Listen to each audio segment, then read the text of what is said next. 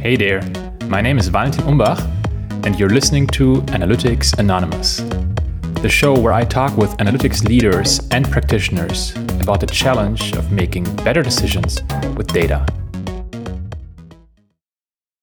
In this episode, I talk with Tobias Hazur about data visualization. Tobias works as senior product analyst at Mobimeo, a company that builds mobility apps in Berlin. Prior to joining Mobimeo, he has worked at Lovoo, together with me, um, as senior data and product analyst.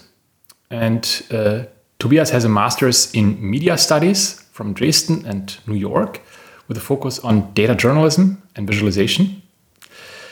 Toby, I'm super excited to have you on the show today. Yeah. Hi, Valentin. Uh, nice to be here. Thanks for the invitation. Before we get into the topic, I want to start with a small challenge for you. As analytics professionals, we uh, a big part of our job is explaining complex issues and relationships in simple terms to people without a background in, in data or technology or statistics. So here's my challenge. How would you describe your job to my grandmother, who has never used a computer, a smartphone, or the internet in general? uh, that's a good one. Uh, and immediately catching me off guard with your first question. I like that. Um, I would uh, probably um, try to get across uh, the point that as a data analyst, uh, first and foremost, I think of myself as um, a communicator within the company. So there's always people asking us questions uh, in the analytics team, and we try to get across the best answers. But uh, at the same time, we also need to understand the needs of the stakeholders as well as the needs of the users. So you need to be able to, um, yeah, put yourself into the position of all these different type of people and um, then find solutions for them. So I think you are also um, a better analyst the, the better you can really get behind what people really want. And sometimes um, they don't know that in the very first place, and you find it out through discussions. Um, sometimes they have very clear and specific understanding of what they want and need, and that's also fine. Um, but yeah, in the end, um, I would probably tell your grandmother that we are there to answer all kinds of questions that uh, arise uh, within the context of this company and try to find the answers to them, kind of like detectives, and uh, yeah, yeah, and then get the results across. Yeah. I like that. a couple of words that you used. The detective is something that I really.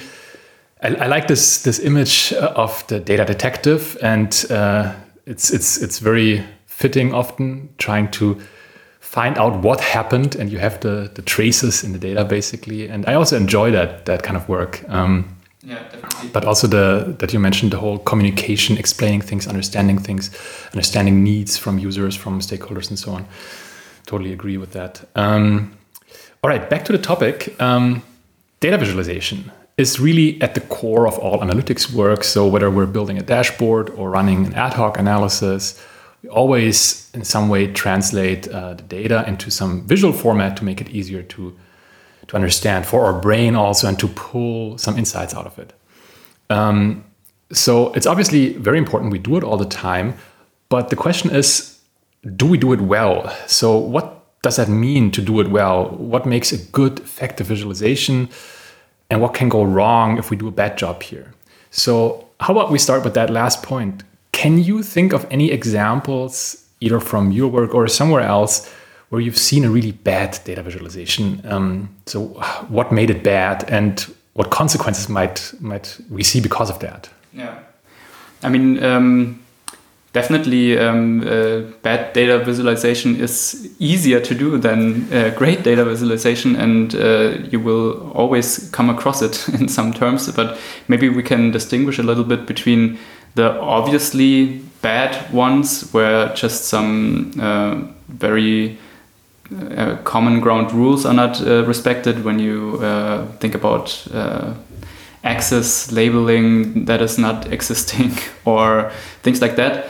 Um, that is, I think, more rarely the case because usually uh, people already have an understanding when they work in a certain field um, and work with numbers, then the, the basics are there But maybe a more not so obvious um, bad data vis visualizations for me is always when it gets too crowded and when the message is obscured. Like um, I think of data visualization first and foremost as a tool for all these traits that I maybe mentioned before, trying to get across a message, communicate something. and uh, in order to be able to communicate a message, you need to know what you want to communicate. And then, if you are aware of this, what you want to communicate, you can make design decisions that better communicate it. And um, oftentimes, there are things that are too crowded. Um, uh, a graph maybe um, doesn't need to show the other categories that you don't care about at, in that moment. Um, you can leave them out, be a little bit more radical. Um, also, a lot of stakeholders don't need to be bothered with um, information that they don't need to worry about. So, let's say you have um, a test version or something of an app um, that already has some events and you include that in your um, data visualization, even though it's based on a handful of events compared to um, hundred thousands of events uh, from the production app, um, it will just lead to questions that are unnecessary. You have the background knowledge that this is not needed to be shown here, leave it out. So, and I think this simplification process can be done in several steps backward, and the um, a good data analyst um, thinks of these steps and then decides for the correct balance, like uh, how much information do we need to show here. Maybe the the most boiled down version would be just a big number, right. um, and the uh, most elaborate one is a, a, a graph um, in some form mm that is more, uh, yeah, I don't know, shows a, a wider range of, of information. I, I, like that you think about this um, in terms of, again, you know, what do you want? What kind of uh, information do you want to convey? What kind of story do you want to tell also with, with the data? Um, what's the message you want to get across, basically, um, the communication part of it? And not only these maybe more obvious things you say, but I think um, still, uh, yeah, you often come across um, some obviously bad data visualizations where you have wrong axes, as you mentioned, or um, missing labels, or um, confusing color palettes, or something like yeah. this. Um, and there's many hilarious collections also you can find online uh, for for someone who's interested. For example, I uh, looked today at the um, "Data is Ugly" subreddit. They collect uh, things like that um, yeah so but these are maybe the more obvious mistakes but i think it's really um, nice to uh, to see it uh, like you explained i think you have to make choices as a, as the analyst who creates the visualization what you put in what you leave out to really bring your point across. Yeah. again i think uh, this is no coincidence that there is lots of bad data visualization out there because it's easy to do mistakes. So um, one other thing that uh, just uh, crossed my mind is also uh, this whole topic of what kind of story you want to tell is uh, much easier to get behind when you do static analysis for uh, or static visualization. For example, you have an analysis um, that has a certain scope, you know um, what it's about, um, and you do the visualizations for that. It's a completely different thing when you think about dashboarding, where um, the data is not static, it's changing all the time, and um, your visualization needs to fulfill uh, completely different needs. Um, yeah, it has to move with the data and it has to work in all kinds of circumstances. So um, that's a, a, bigger challenge, I would say, for example. When you bring this topic up, uh, it's, it's uh, great. I wanted to ask you about this anyway. What do you think are some specific aspects um, to think about when you're creating dashboards, as you explained? Yeah, so dashboards that are automatically updated uh, and regularly used, maybe on a daily, weekly basis, or whatever, by different types of stakeholders in the business. Um, yeah, what what are some considerations um, that you think about here? Yeah. I mean, in general, I think the same rules apply. So again, it's about reduction. Uh, leave anything out there that is unnecessary, or um, or provide extra information in some uh, in some tooltips, for example. So when you're working in the digital space, at least that's possible, um, that you can have more information on, on uh, mouse hover. Um, then you don't need to um, have a text displayed all the time um, that just obstructs the eye.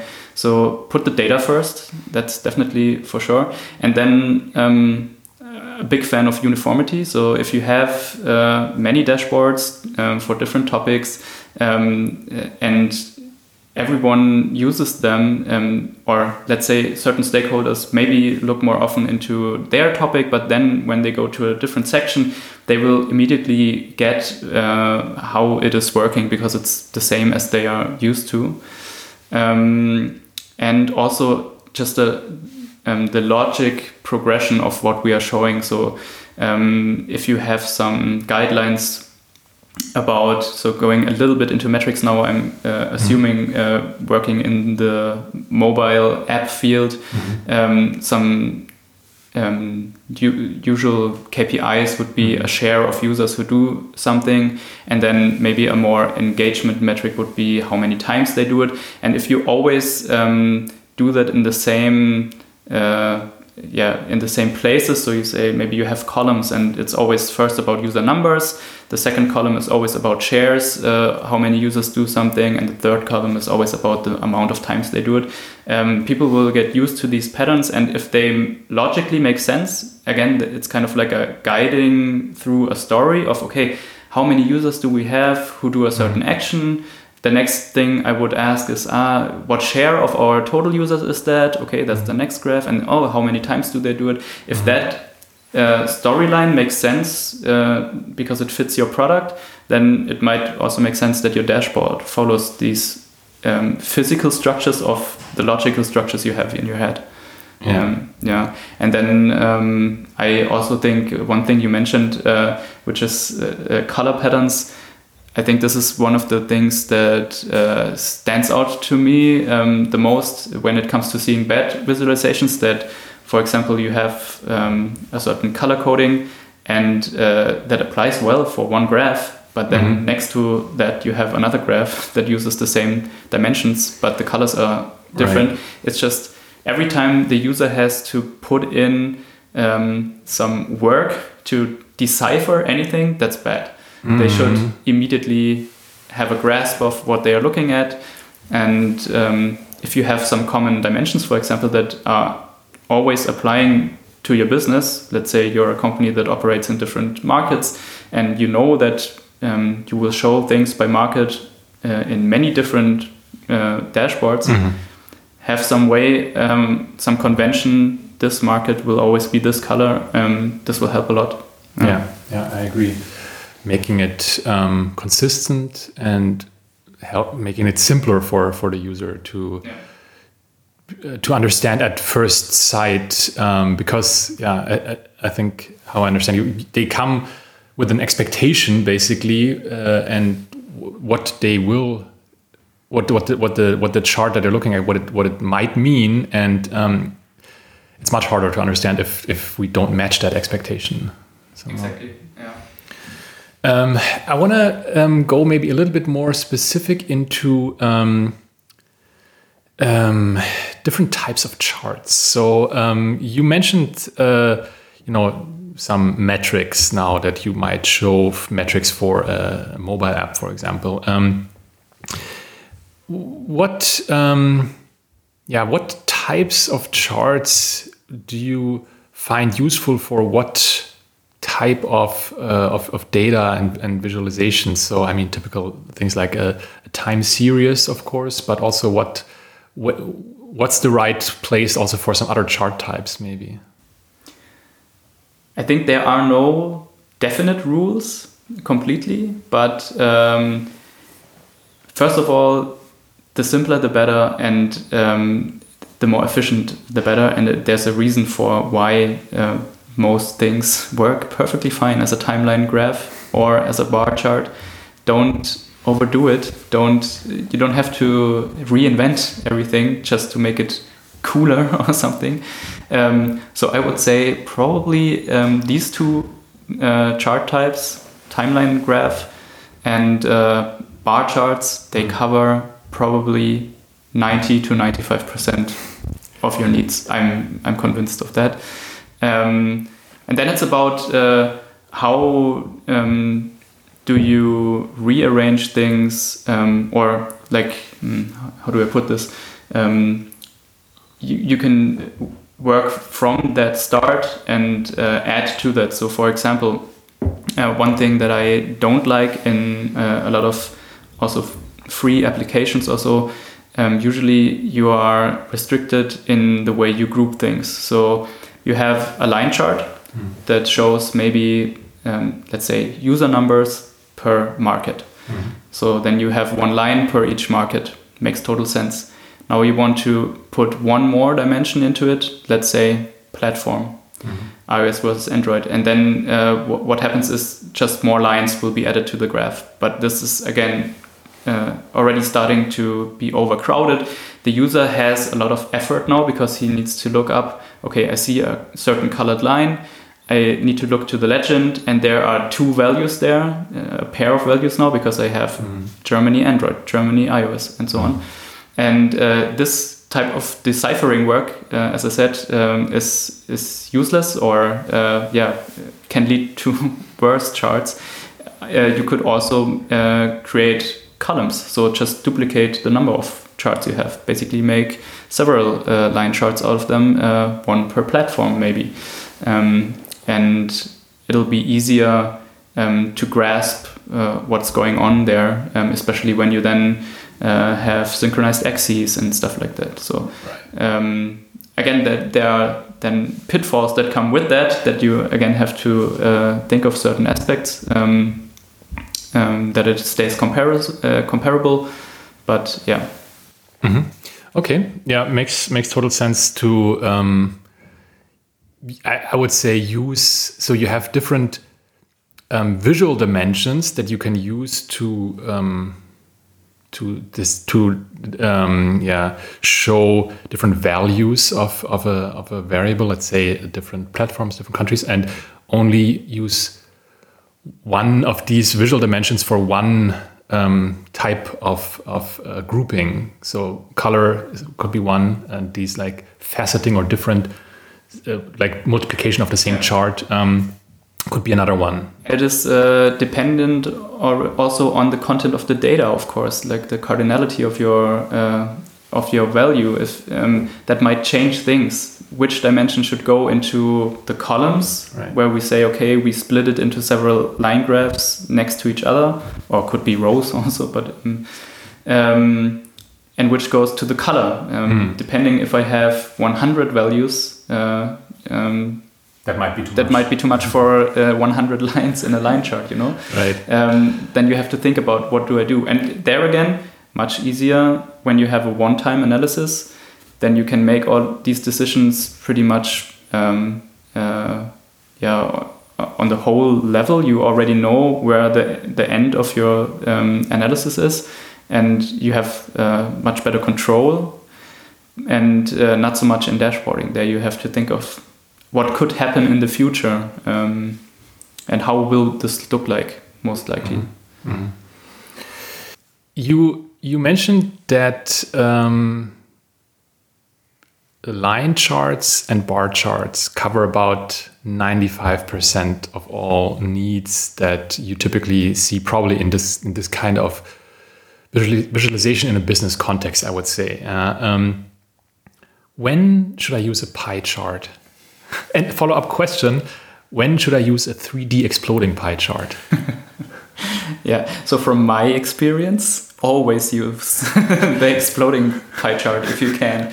No, um, um, I wouldn't recommend using it at all. Um, I see how it is sometimes more visually fitting when it comes to a report that is uh, like a paper report that is published um, because of the donut shape. From a point of view of uh, if I only have the data analyst view in mind, I would go with the bar charts always because it's better to compare um, and harder to read out the real values in the pie chart. Mm. Um, yeah. but for a, something like a poster format or something, I, I also get that um, maybe uh, if it's more about a pre presentation and not so much about the content and the hard numbers. Like, mm -hmm. Again, I think you need to understand what is the reason I'm doing this uh, visualization right now. Um, to whom am I communicating and what am I communicating? Are these more soft facts or hard facts uh, that uh, we steer a business with, or is it more like a PR presentation to the outside and I only have these two or three dimensions uh, and they work and are still readable in a pie chart? Um, I won't. Uh, I won't uh, condemn you for it, but uh, I won't do it either. yeah. You mentioned uh, a little bit before um, that the you know the um, abilities of what you can do with the visualization also depends, also, of course, on on the tools that you're using. What are your favorite tools for creating data visualizations? Why? Um, so the uh, the number one tool, and it's it's funny a little bit, but I uh, I think I read that once uh, in an interview by Giorgia Lupi, and it kind of stuck to me um, ever since. Um, it's a pen and paper. because that's where it starts. Um, it's, I think it's really, really powerful uh, and a quick way to get your ideas on paper. And in that process, you already notice what works and won't work uh, at least the uh, in general like the big things that won't work you already notice them oh i can't do this i can't do that and i uh, i also recently talked to a, a friend about it uh, who is an architect not not a data architect a real architect. And he was uh, saying a similar thing about the the power of the uh, cardboard model. It's it seems so simple but it does make a huge difference. So i usually um, sketch out um, everything I do um, ahead of time. At least when it's uh, when it comes to dashboarding, um, maybe not if it's a single graph or so. And of course, also with time, you grow uh, a little bit more confident, or you have a better idea of uh, what will work and what won't work. But I think it's always worth um, sketching it out first. Um, so that's maybe ahead. So mm-hmm. before you even go to the technical side of things, and then um, I work with a, a, range of visualization tools, um, but most deeply with Tableau, and uh, I have to say I'm uh, I'm quite a fan. Um, it has, I think, big uh, big leverage. You can do many things. It comes a little bit with the pitfall of the default settings are, in my opinion, not the best always, and you kind of have to rearrange things a lot of the times, but you have so much freedom you can really arrange the things in the way you would like them to be shown. Um, and that is what makes it so powerful for me. But I think the tool um, to use is always the one that best suits your needs.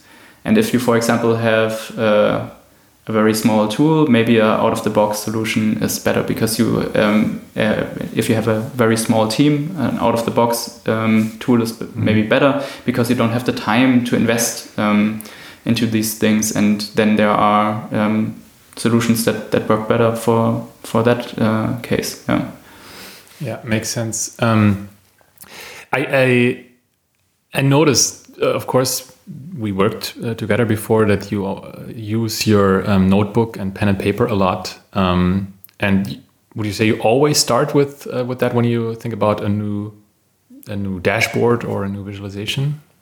Um, well, I do, um, and I think I can recommend it. But of course, it's up to everyone else. I just uh, um, learned by experience that this really helped me I have the feeling that this is this allows you to be much more deliberate and not kind of um, let the tool dictate um, what you can do, but you start with what you have in mind, and then you find a way to do it. Yeah, you have a plan. It's a it's like a blueprint that you can follow. And I mean, of course, it's not fixed. You can still change it, uh, but it uh, it helps you uh, be focused and. Mm you already know like this the connection from mind to pen to paper is somehow much quicker than uh, if I would start sketching in the technological tool uh, already. So you much faster already get to know what doesn't work Right. or won't work, and I think that's the um, in the end it saves you time.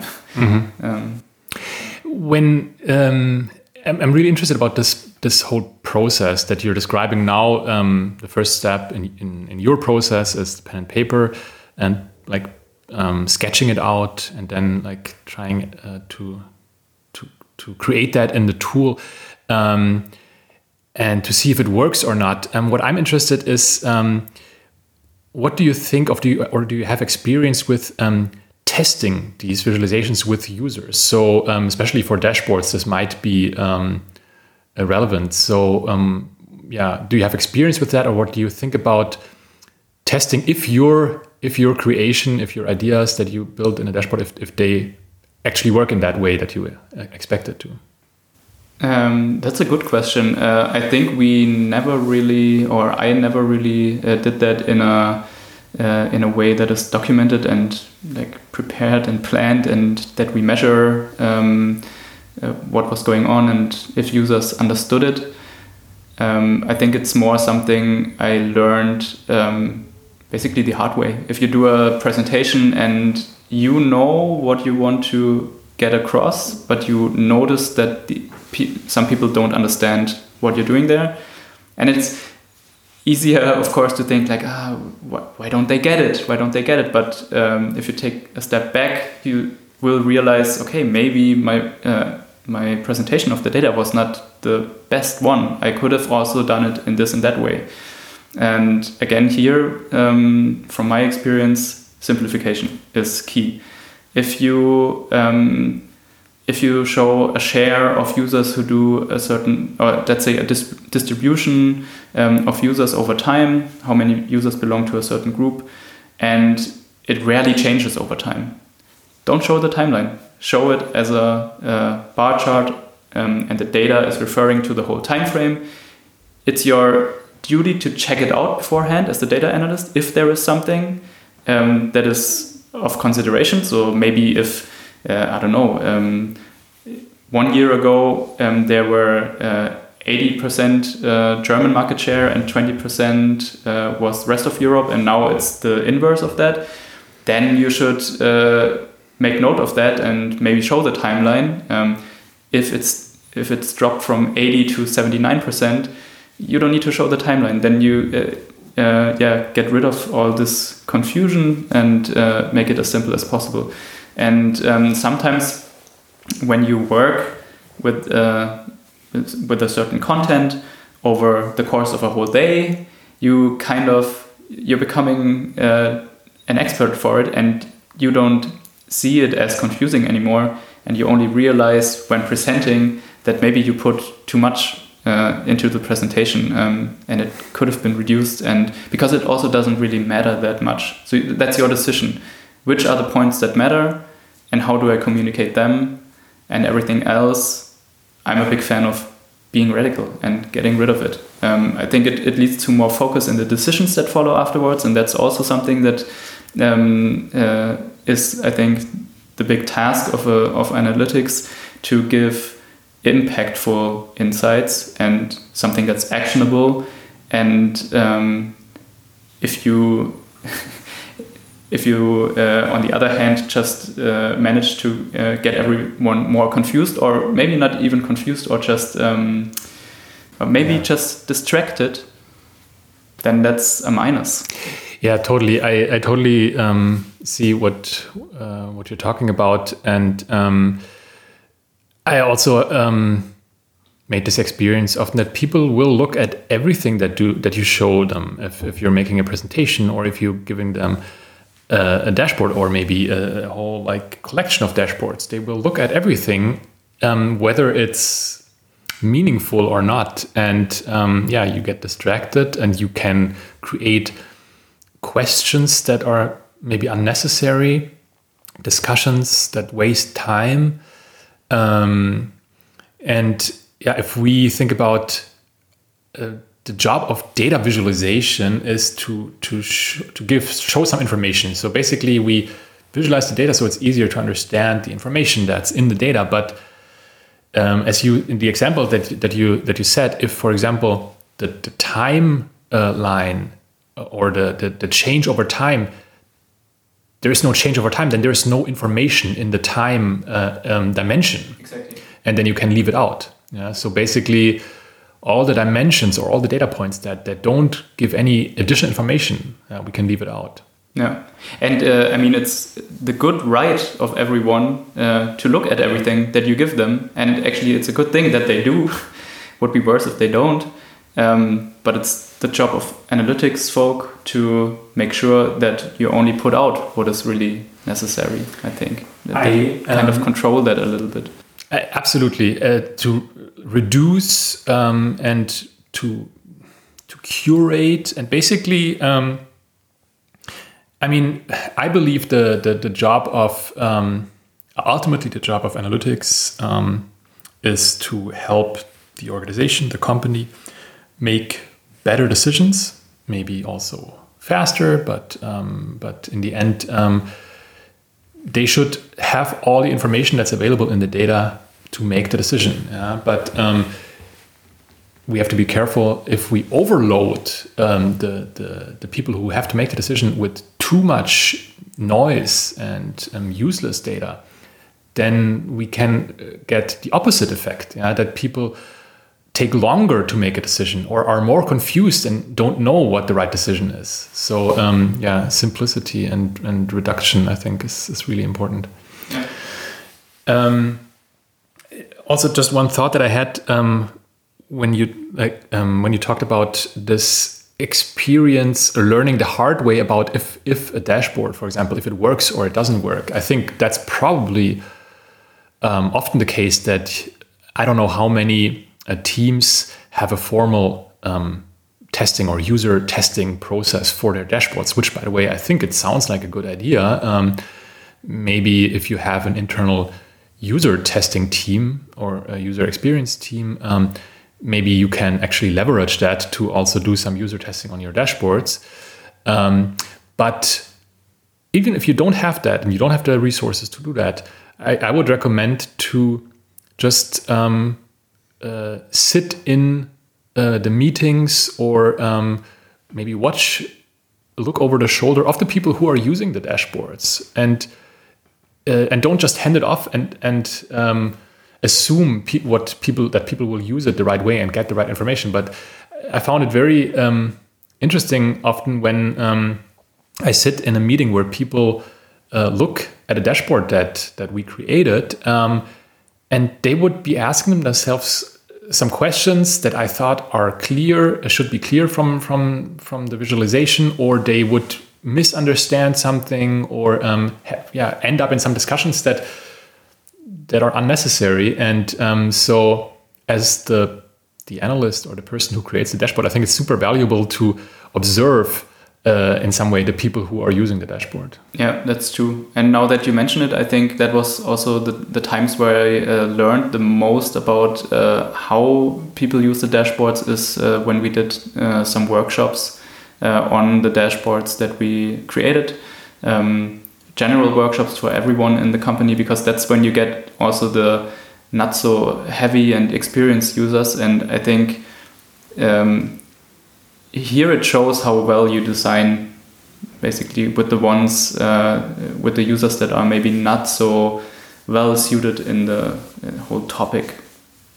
Yeah i totally agree. And it's um, it's a good test to have because people who see it look at the dashboard every day they get used to it. They don't notice maybe the obvious things um, and maybe they have misunderstood it the whole time but they, they just didn't think about it it's the worst uh, case, yeah.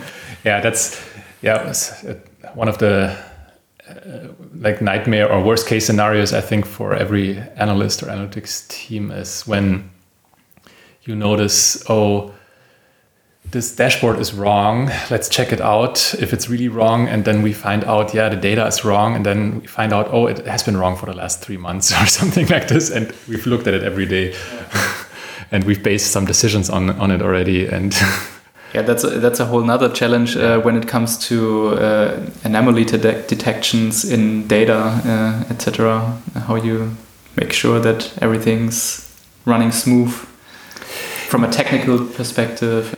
Totally. By the way. Um, that's a little tangent right now, but uh, anom anomaly detection, I think, is something we as humans we naturally do when we look at at some charts. You know, if it's especially you know time series uh, charts, we, we always intuitively focus on these what we assume like it looks like a change, maybe an anomaly. Yeah. You know, what happened there? What happened there? Yeah. um, it's it's really I, I believe there's. Um, yeah, there's a lot of value in the fact that we are pretty good at spotting these suspicious um, patterns as, as humans, and we should not uh, not neglect that uh, and and and have some maybe um, process where where actually people look at the data on a regular basis to um, help whatever automatic system there might be also you know yeah and you always need the interpretation on top um, what was really the reason for this change. Exactly. Um, that's not something that any anomaly detection can tell you. It's just about here, there's a drop off of 30%, this seems unusual, and then it's your job to right. interpret that. Let me take um, a, a, little bit different, um, uh, yeah, talk about different area maybe. Um, that's not so much directly related to to your work experience, but um, I find that some of the most interesting and most appealing data visualizations um, that I see often come out of data journalism. So um, many newspapers now have dedicated team uh, only for for doing data journalism, creating data visualizations. Uh, in here in Germany, I can think about, for example, Die Zeit, uh, Süddeutsche, or Tagesspiegel. They have often very uh, very uh, um, highly intricate and interactive and beautiful visualizations, you know. And um, sometimes when I look at these uh, beautiful visualizations and compare that to a typical uh, business dashboard in in Looker, let's say, I just want to cry. Like this is so ugly in comparison.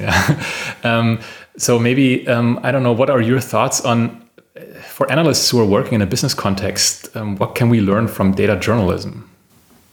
Yeah, that's a nice question. Um, I'm also a huge fan of data journalism in general. I think it's a, uh, I mean, it's here to stay. First of all, um, was really noticeable. I think uh, since the start of the pandemic, especially um, how much more of a role uh, this played. And I also just read uh, last week that uh, the team for for Die Zeit has been honored with a bunch of awards again, uh, deservedly. Um, and yeah, I think what they managed very well is, um, and what is also probably the difference uh, to uh, the business cont uh, context is that they have a dedicated design team that is really um, focusing only on the visualization part. And I rarely see that in any companies, probably because it's not the number one priority. Um, but would be nice, of course. Uh, I think what we can learn from them is um, it always gives me fresh perspectives. Uh, how could I also approach this, um, even if I maybe can't do it exactly the right way because we lack the tools and the resources in the day to day business? But um, just uh, how to visualize some things. I think the the trends uh, are coming more trickled down from that field into uh, the more business related context than the other way around. Um, yeah, and whereas maybe the whole uh, topic of processing data and uh, warehousing data, that is probably the expertise lies more in the business uh, sides than in journalism. Um, I can imagine. I have no uh, experience um, in data journalism professionally, by the way. Um, so just wanted to make that clear.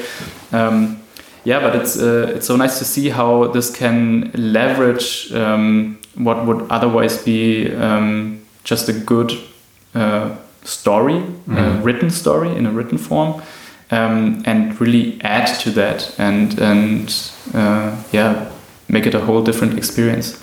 Do you have uh, a favorite or maybe yeah, some favorite um, visualizations that you've seen recently or maybe longer ago um, that you really find really inspiring, that you really like a lot? So I'm a big fan of everything the New York Times does in that regards, and in the German-speaking world, it's Die Zeit mainly. Um, I remember uh, their uh, visualization on uh, how the virus spreads in different uh, type of situations indoors, and you could basically because I think it was just a really cool. Um, combination where everything linked perfectly together between the science behind it and then the data that backs it up.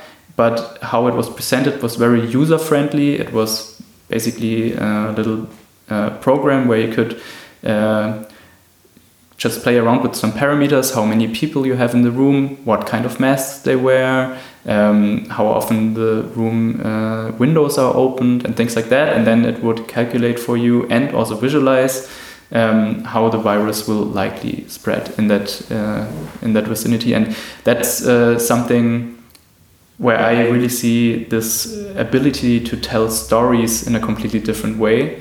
And it didn't involve a single chart, you mm know I mean, I think later on in the uh, in the article there were also some uh, charts uh, that uh, that gave some context, but this centerpiece was uh, basically an animation, mm-hmm. and it was really well well done, and yeah, I like that a lot. That's the first thing that comes to mind now, but there are countless others. Yeah. Okay, awesome. Yeah, I, I like that. It's so playful, and it's really not just interactive. Everything is somehow interactive. A dashboard is interactive. You can click on it, but um, you can. It sounds like a next level of um, where it's it's kind of a game. It's it's kind of fun to play with. Uh, exactly, um, yeah. Engaging. Yeah, that sounds awesome.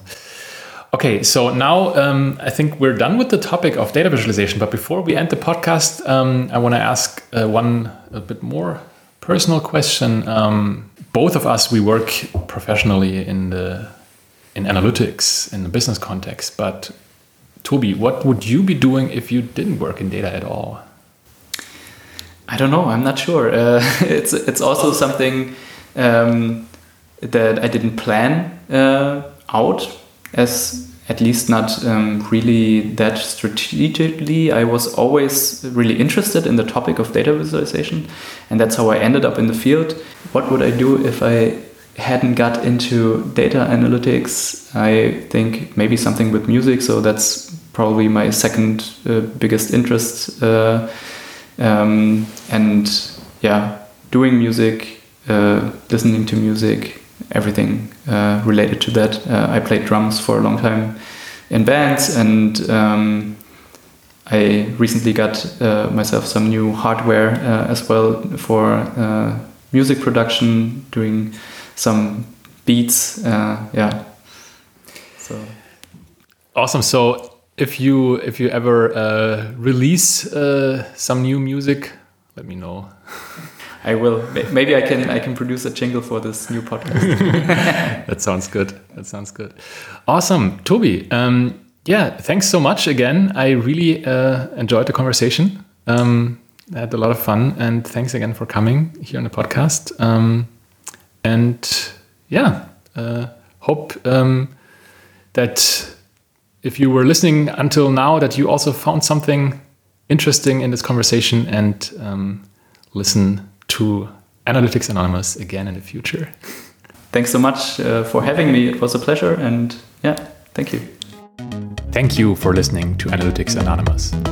If you like the show, please tell your friends and coworkers about it. And don't forget to subscribe. Also, I always appreciate feedback. Every comment or review helps me to improve the show in the future. Feel free to reach out to me directly via email or social media. Take care. Until next time.